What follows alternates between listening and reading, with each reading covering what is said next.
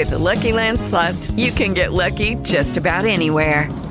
This is your captain speaking. We've got clear runway and the weather's fine, but we're just going to circle up here a while and get lucky. No, nothing like that. It's just these cash prizes add up quick. So I suggest you sit back, keep your tray table upright, and start getting lucky. Play for free at LuckyLandSlots.com. Are you feeling lucky? No purchase necessary. Void where prohibited by law. 18 plus terms and conditions apply. See website for details. Haslin, pass in front, tip. Blocked by Potvin. Castles had a swipe at it, and Felix Quick was the captain. That's right, he was there with You're the listening to All the Kings Men, the official podcast of the Los Angeles Kings. However, the views and opinions expressed are solely those of the host and other contributors. They do not necessarily represent those of the Los Angeles Kings. Now, here's your host, Jesse Cohen. Welcome back, Kings fans. My name is Jesse Cohen. This is All the Kings Men. We are 1 month away from the World Cup of Hockey and the open of NHL training camps, you guys. That's 4 weeks. That's only, 28 sleeps. I hope the podcast has helped you all hockey sane in the insanity of the hockeyless months. And I hope you've subscribed to the podcast because, as I keep telling you guys, it is the only way to make sure that you never miss an episode. I also hope that you rate and review the podcast. I know loads of you have. I can see them all. I read them all. And I love all of them. I also hope that you tell any other Kings fans in your life that don't listen to the podcast that they should start listening. Recently in our 50 Kings series, we spoke to the overtime hero from the Frenzy on Figueroa, Eric Belanger. And today we're talking to the man who kept that game going long enough for him to score in overtime, the goalie. I'm sure you've all done it by now, but go ahead and watch the Frenzy on Figueroa highlights while you listen to this episode. They're all on YouTube. They're amazing. So here's our conversation with Felix Potvin. Do it, Dave! As the Kings continue to celebrate our 50th anniversary, our 50 Kings series continues at LAKings.com. And our guest this week played for the Kings from 2000 to 2003. Had a couple of good playoff runs in there, Jesse. I guess we could say, one or two. He's from Anjou, Quebec. I hope I'm pronouncing that right. None other than the Cat, Felix Potvin. Felix, thanks for joining us. We appreciate it. No problem, guys. How are you? We're doing great, Jesse. I don't know if you want to take the front. I'm sure you have a million questions for Felix, so I'll let you kick it off. I've got a million of my own, but go right ahead. Felix, thanks for doing this. This is Jesse, by the way. So I guess my first question is, you came in to L.A. Obviously, Kings fans knew you from your time in the league, but I've never seen a player come in and become as popular as fast as you did. The fans loved you. There were, Felix the Cat dolls in the crowds. There were Potvin jerseys in the stands. And I'm wondering if you were aware of how quickly you became so beloved in L.A. when you were here. Well, it was a very special situation. I remember it all happened so quick. Near the trade deadline, I got dealt to L.A. from Vancouver, and I know the Kings were out of a playoff spot at the time, and. I don't have the exact number, but I remember playing quite a bit of the game in a row, and we were able to climb our way back in the playoff, which was pretty spectacular. I think it happened at the last game or second to last game, and after that, but the playoff run we had that year was pretty amazing. So. I think it was a mix of all kinds of different things coming together. Myself getting there, but I remember Aaron Miller and Adam Deadmarsh got there basically at the same time, and everything gelled pretty quick, which is pretty rare in a hockey team that you make changes like that, and guys gel together and help you have a good run. You mentioned the Rob Blake trade that happened about a week after you were acquired. For Kings fans, can you describe what the mood was like in the locker room and in the franchise following that trade? I mean, that was a pretty tumultuous time in the franchise's history. Yeah, but again, for me, it was a bit different because I just got there. I know Rob was such a big player in the Kings franchise, and it was a big. I'm sure it was a big blow to the franchise, but since I worked out pretty good for both franchises, I think it turned out pretty good. I think people might have dealt with it a bit better since we were able to have a good run in the playoffs. But you know, in order to make a trade, you always have to give a lot to receive a lot, and it was a trade that worked for both sides. But I'm sure at the time it was a pretty shocking for the LA Kings fans.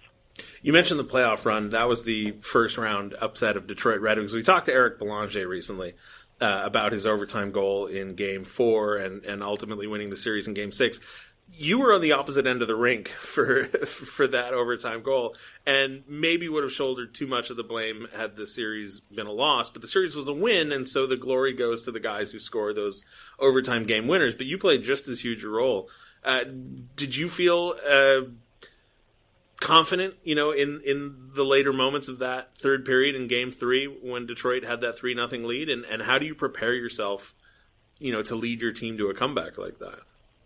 You always believe in your team. I think your job is as a goalie, whether it's 1-0, 2-0, 3-0, is not to give the next one that might hurt the team. And we were able to climb our way back. But, you know, at that time, I think we were already down 2-0 in the series. We were able to win Game 3, Game 4, Game 5. So we certainly have some kind of a lot of confidence behind us. And it was all a team thing. I think everybody was chipping away, and it was just a matter of getting the first one. And then after, you can tell that the ball got rolling, and certainly when that overtime goal went in, it was just a great moment. In the following series against the Colorado Avalanche, you posted shutouts in back-to-back playoff shutouts in Game 5 and Game 6. I was at Game 6. It's a double overtime game. Glenn Murray scores to win it. It was one of the most intense games I've ever been in. How? I mean, this is a silly question, but how difficult is it to put up back-to-back shutouts in the playoffs against a team like that was Colorado Avalanche, who ultimately went on to win the Stanley Cup? Well, I mean, you'd think it'd be hard to post them, but I didn't really have a lot of choice to play there because Patrick was playing on the other side. He wasn't giving a whole lot either, so it you know they were going to be tight games, and then at the situation, teams was playing good. My job was to giving them a chance to win, and I've always said throughout my career the only shutout that matters were the 1-0 ones. So I guess they came at the right time. So it was certainly a two game that stuck in my mind for my whole career as two great, not only two great games, but that came at a very important moment. You not only played in those huge series for the LA Kings, but you played in a huge series against the LA Kings earlier in your career. In the 7-game series, I think before LA played Chicago in 2014, I think the other best Western Conference final, although it wasn't the Western Conference at the time, but was the LA Kings versus the Toronto Maple Leafs in 1993. What difference did you see just in the city of LA as a hockey market, you know, from when you played against them in 93 to when you played for them in the early 2000s? It's kind of hard for me to compare because in 93 we were really stuck into the, you know, we won one win to go to the Stanley Cup, but it's certainly a different market. That's certainly something that I learned when I moved to LA, how much the crowd appreciate the game and that they're real good fans down there. You know, I've always been asked how it was to play in LA, and I always said that the fans were great, were behind their team, were supporting their team, and there's such a great atmosphere in the arena that I really enjoyed that. But 93 was special too because they moved on. They were in the semifinal. They moved on to the Stanley Cup final. So it was for me it was.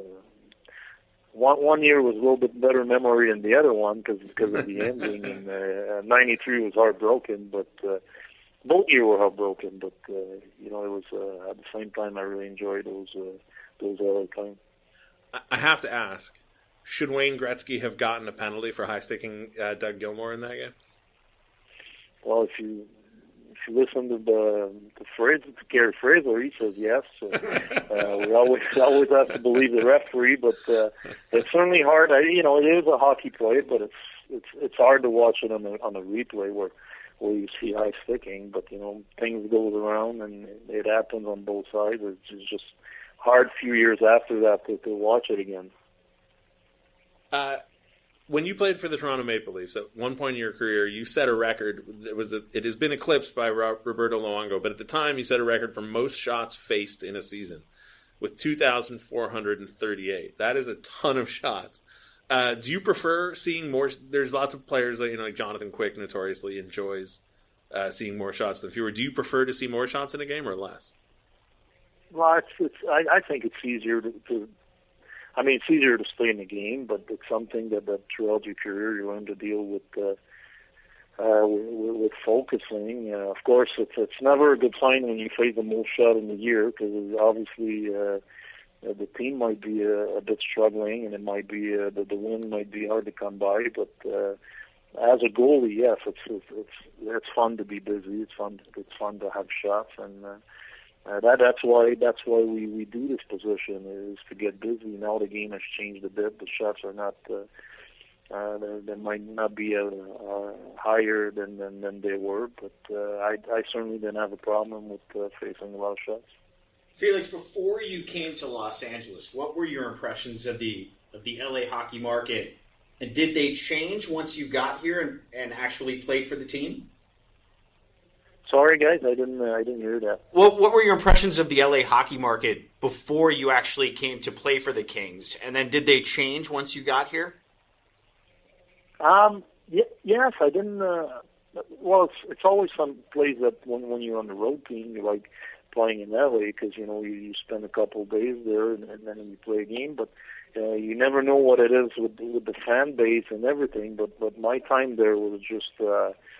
Well, really nice. I really enjoyed it. I enjoyed the setting. I enjoyed the fan. I enjoyed the market, and I tell everyone that after that that's been asking me what's the market like. It's a really good hockey market. It's a place that is fun to play. It's a place that fans care about their team, and yes, I wasn't surprised, but. It was certainly something nice to be part of. I'm sure you played in a lot of loud buildings, Maple Leaf Gardens being one of them.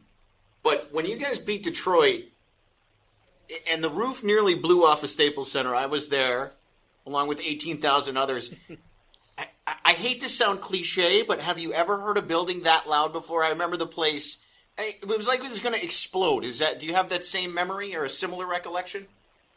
Yeah, that was pretty amazing. Not only that last game, that whole series. I remember everybody dressed in black, and that might have been a bit tougher for the goalie because he kind of loses track of the puck once in a while. But when we scored that goal, it was certainly the loudest cheer I heard in my career. Like it was a big goal. Everybody, the building erupted at the same time, and.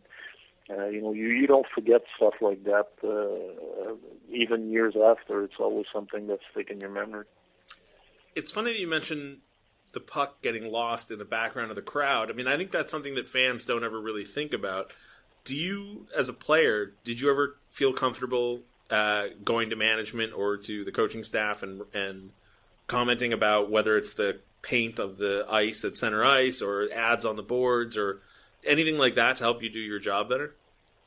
Nah, not really, because usually they take care of it pretty good. And it wasn't, if it was hard for me, it was the same thing for the other goalie at that time, and I thought it was a pretty good idea, a pretty cool idea to I think they called it the blackout or something at that time. So it was pretty neat. It was something special, and, it worked out both ways, so it worked out better for us at that time. Lots of conversations have been going on, it feels like for 20 years at least, about what to do to increase scoring. And a lot of it comes down to either making the nets bigger or shrinking the goalie equipment. As a goalie, what do you think about either of those plans? I'm kind of a more of the old school guy. I think, it's really tough. I really have a hard time when we temper too much with the game. I think one of the oldest games in the world is probably European football or soccer, if you call it. And people in Europe seem to enjoy a lot those 0-0 or 1-0 games. So I think you look at the playoffs. There's a lot of exciting game, that are tight score, low scoring game, that every goals matter. I think I don't think the game would be the same if it finished 7-2 or 6-1 or 8-4 or 8-7. I think I think when you temper with the goalie equipment, it might get dangerous at a time. I think that the players continue to get better. Guys, I remember when I first started in the league, you had one or two guys that could really shoot the puck. Now you don't even have one or two guys that can't shoot it. So everything changed a lot. So I'm not. Little change is good, but not too much, I think. Is there a goalie in the league today that you really enjoy watching?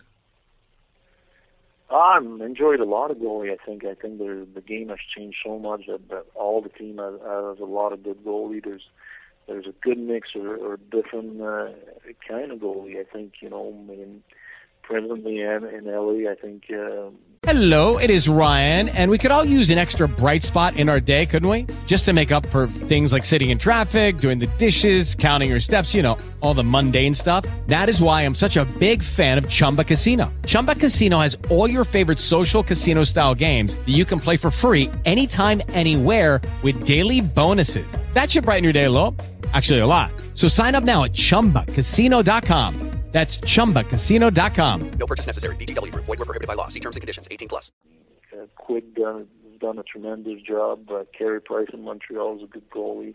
I think every team's got one, and then sometimes two now. So I just look at it more as a fan right now, and I think there's a lot of guys that are fun to look at. Come on, though, Felix. Your numbers would have been so much better if you had the catching gloves that these guys are wearing today. Yours was nothing compared to the size of the. It's like a breadbasket they got in their hands. Am I wrong? No, yeah, we were a little smaller in the net. That's for sure. When I look at the equipment that I kept once in a while here, and then I take it out once in a while, it's there's a big difference. But again, things change, and guys are good. They're all good athletes now that are playing goal, and it's fun to see these guys play. How did you get the idea for your mask? Your mask is so legendary. It wasn't. Was it the start of really goalies painting? I mean, yours was the first iconic mask, at least for me, that I can remember, where I said, "That's cool. Like, that makes it cool to be a goaltender." What's the genesis behind your mask? Where did that come from? Well, it just first started in Toronto. Greg Harrison was painting my mask, and at the time, the nickname Felix the Cat came around, and I didn't want I didn't like the big airbrush and everything paint job, so it was just, Greg had just had this idea that there was the cat play in Toronto, and that was on kind of like on the sign there, the whiskers and everything with the eyes, and without looking too much like a cartoon. And I just enjoyed the basic design, the thing sticking out. And every time I got traded, I kind of like added something from maybe the city. Like, I think when I was in LA, it was the crown on the side. So I just kept going with the same idea all the time. One of the things I love about that is, as you mentioned, that every city you went to was the same basic design with tiny design flourishes to represent each city. Jonathan Quick does the same thing every time he does his mask. It's basically the same, format with little changes. Do you have did you have a say in designing it? I mean, did you go in and talk to an artist? I know you have a lot of tattoos, for example. I'm curious if it taps into the same personal expression. No, like I said, it started with the basic first idea, and it was kind of like something that I really like. I really like the color, the paint sticking out, and Greg Harrison always painted my mask, so we were just kept in touch all the time, and we were just changing idea, and we always came up with something pretty good. I mentioned the tattoos. How many are you up to now? Well, I don't know. Stop. It's kind of add on, but it's been a while since I got one. So these are something that I really enjoyed. That was part of when I was young with the enjoy that kind of like music, and it's just something that stuck with me. So I had quite a few. I read an interview where you described yourself as punk rock. Was there a band or a song that you liked to listen to get ready for a game?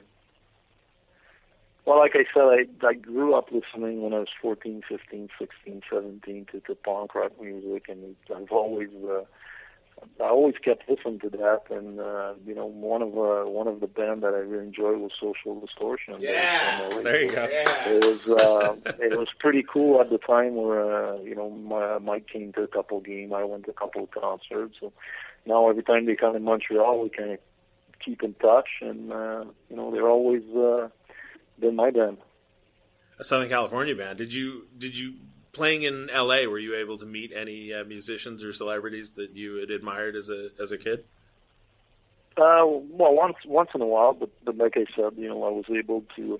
We did a feature in a magazine, King magazine at the time, and I think I mentioned Social being the band I enjoy with Mike, and I was able to meet him, so I thought it was pretty cool at the time. You played with a lot of talented guys. Not only here in LA, but in Toronto as well. But I'm anxious to find out, who did you, let me use the word fear the most? A one-on-one situation. Someone's coming down on Felix Potvin, 1-on-0. Who do you not want to see with the puck? It's really different with goalies. I think you got guys sticking up to your mind that give you trouble over the year. I think starting up in Toronto, playing in the Western Conference, I've faced Brendan Shanahan a lot of times, and he seems to find ways to score a goal on me and on bad angles or whatever. He had a great release, great wrist shot. So if I had to pick one guy, I'd say it's Brendan. And who is the most talented forward, defenseman, teammate you ever played with? Pardon me, forward. Either forward, defenseman, you name it. Either, doesn't matter. Well, the guy that for me that meant the most for me was certainly Doug Gilmour in Toronto. I think Dougie was when I first got there. Not only was he a good leader of the ice, he's been really good to me when I first got there at 21 years old. But on the ice, he was just unbelievable. I mean, he was. I remember that first year in '93 when we finished against LA. I think he must have been under 40 pounds at the end of the series. He was always on the ice, always give it his best, and just a warrior on the ice. Not only offensively but defensively too. He was such a good player. You've got 3 kids. One of them plays goalie. How much advice do you give him? How much advice does he want? And did you ever try and talk him out of playing goalie? Well, when he was young, he was playing forward, which was good, which was great for me. Once he began to want to be a goalie, there's not much you can do than let him do what he wants to do. Of course, it's a little more nerve-wracking for me to watch him than in goal than forward, but he's been doing good for. He's been working hard. I think I was able to coach him a couple of years, and I was the head coach. I had a goalie coach at the time just because I didn't want to be in his ear all the time and let him do his thing, having a guy helping him. And once we came home, we try not to talk hockey. Of course, once in a while, he always gives advice, but... now he's moved on. He's in the Shkutumi Major Junior, so he's having fun. You got into coaching youth hockey for a while. Are you still involved as a coach? Yeah, we here in Quebec, we got a league, Midget AAA, which is 15, 16, and kids that are going to the queue after. And I've been coaching. This is my fourth year head coach right now, and I enjoy it a lot. I think it's an age that it's really important to work with those kids, and it's fun to see them grow, see them having a chance to go to Q, and who knows, maybe more. But it's been a good challenge, but it's been a lot of fun. Do you find that your experience as an NHL goaltender helps with authority, or are the kids too young to care about that sort of thing? No, I think it. I don't know. I think they're young a bit, but I think they always they always can check, like they check the internet, they keep. But I think for me it helped me with all the all the coaches I had in my career, like the good, the bad, and you just try to work with the kids and making the best you can. When your players get out of line, do you bring out the computer and bring out the Ron Hextall fight? Is that something you can show them from November 10th, 1996, and say, "Look at this"? I don't have to do that because here in Quebec, every time there's a goalie fight in the NHL, it pops up again, the top 10 goalie fight. So they see more of that than saves that I made in my career. Oh, man, that was legendary. There was that, and there was the was it Dino Ciccarelli with the Red Wings? When you guys got it, there was a huge line brawl. And oh, yeah, that was in 93, but it was just like a... It was more of a brawl at the end of the game with Ciccarelli. I think it was Tim Shevelday was involved. Yeah. But no fight really broke. Yeah. It wasn't Ron Hextall, but the next best thing. Whenever a goalie gets involved, it gets exciting. That's what I like about it. Felix. It gets exciting. That was the Hextall fight was great because Ron came down from the other end of the ice, and then did you have any interest in fighting him at that point, or were you just like, okay, now I don't really have a choice at this point? It's funny the way it happened. Like I remember a Flyer guy that tried to cross-check Larry Murphy. It was the end of the game. We were down 4-2, and he just happened after missing him to skate in front of me. So I kind of gave him a little flashing, and then the whole hell broke loose. So then I look up the ice and I saw him coming. What seems to be 200 miles an hour, so I said, okay, no, not much time to think. Just get ready and don't get hurt. Who was the toughest guy you ever played with? Wendell Clark, I think. Maybe because I had the chance to see him more, but he was a rough guy. He was a tough guy, but at the same time, he was a really good hockey player. I think. He was a competitor, but I think he was a feared guy around the league. Definitely.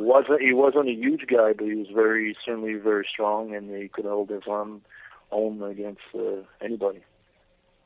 When you guys were in LA, and I think back to the guys who you had on the team, guys from Montreal, Eric Belanger, or the Montreal area, Ian LaPerriere, Luc Robitaille, guys like that. Did you guys ever talk trash in French to any of the guys who couldn't speak? Like, I don't speak French, and Jesse, I don't know if you speak French, but right. So I could, if you were talking trash about me, I wouldn't understand it. Do you guys ever like talk trash about the other guys in the room, just giving them a hard time? Not really. I think we in between us we talk a lot of French, but I don't think when we were in the dressing room or in front of other guy. We just out of respect would be talking French, and I think I've never been like that. I think if I had something to say, I'd say it in English. But of course, when we were together, I mean, it's just normal that we were all from Montreal. We're all French guys, so we were talking French to each other. We asked Eric Belanger, and it's a difficult question. I apologize in advance, but as a Kings fan, I have to know. If you guys had beaten the Colorado Avalanche in 2001, do the Los Angeles Kings win the Stanley Cup that year? Absolutely. I'd like to think we would, but because I think the two toughest teams would have been beaten. Not to say that the other teams weren't good, or you never know what can happen in the playoff either, because injury comes and. When I'm saying absolutely, I'm just kidding, of course, because there's so much intangible that can happen in the playoff. But we certainly would have had a good part done with having beat the Detroit Red Wings and the Colorado Avalanche that finished on top of the standing. But it would have been fun to keep going to see what would have happened. You only spent a short time here in Los Angeles as a King, basically 3 seasons. Any thoughts on seeing the Kings win the Stanley Cup in 2012 and then again in 2014? Yeah, sure. I think it's fun, even though even though there's no actual player that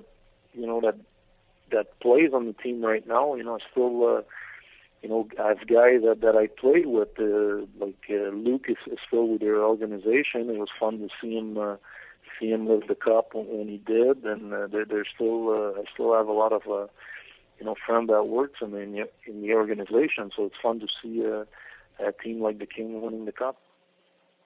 And for the fans, I think, like I said, there's been such a good supporters that it's fun for them.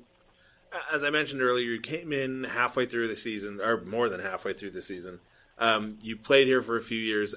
My dad and I had season tickets from the time I was a kid until the time I was into my 30s. And we would always talk about players and whether or not they were, quote-unquote, real Kings. And it would always come down to whether or not they had been drafted and developed by the team, or if they had some sort of moment or big game that sort of made them feel like, okay, that's a real King. You, as far as I'm concerned from a fan's perspective, you were the guy that came in and the fastest established himself as a real King. So I just wanted to say, despite only being here a short period of time, you were one of my favorite Kings. And thanks for your time in LA, and thanks for talking to us today. Well, I really appreciate you guys, and it was a lot of fun for me too to be part of the King history. And thanks for calling, guys. Thanks, Felix. We appreciate it. For half a century, the Los Angeles Kings have been bringing excitement, passion, and Stanley Cup glory to Southern California, delighting our deeply loyal fan base by being a leader in incredible events and employing the greatest players in NHL history. The legacy continues as we celebrate our 50th anniversary, striving for innovation in a constant pursuit of excellence with a first-class commitment to our fans and partners, and with an unmatched pledge to improving our community. We are all Kings. With Lucky Land Slots, you can get lucky just about anywhere. Dearly beloved, we are gathered here today to... Has anyone seen the bride and groom? Sorry, we're here. We were getting lucky in the limo and we lost track of time. No, Lucky Land Casino, with cash prizes that add up quicker than a guest registry. In that case, I pronounce you lucky. Play for free at LuckyLandSlots.com. Daily bonuses are waiting. No purchase necessary. Void where prohibited by law. 18+. Terms and conditions apply. See website for details.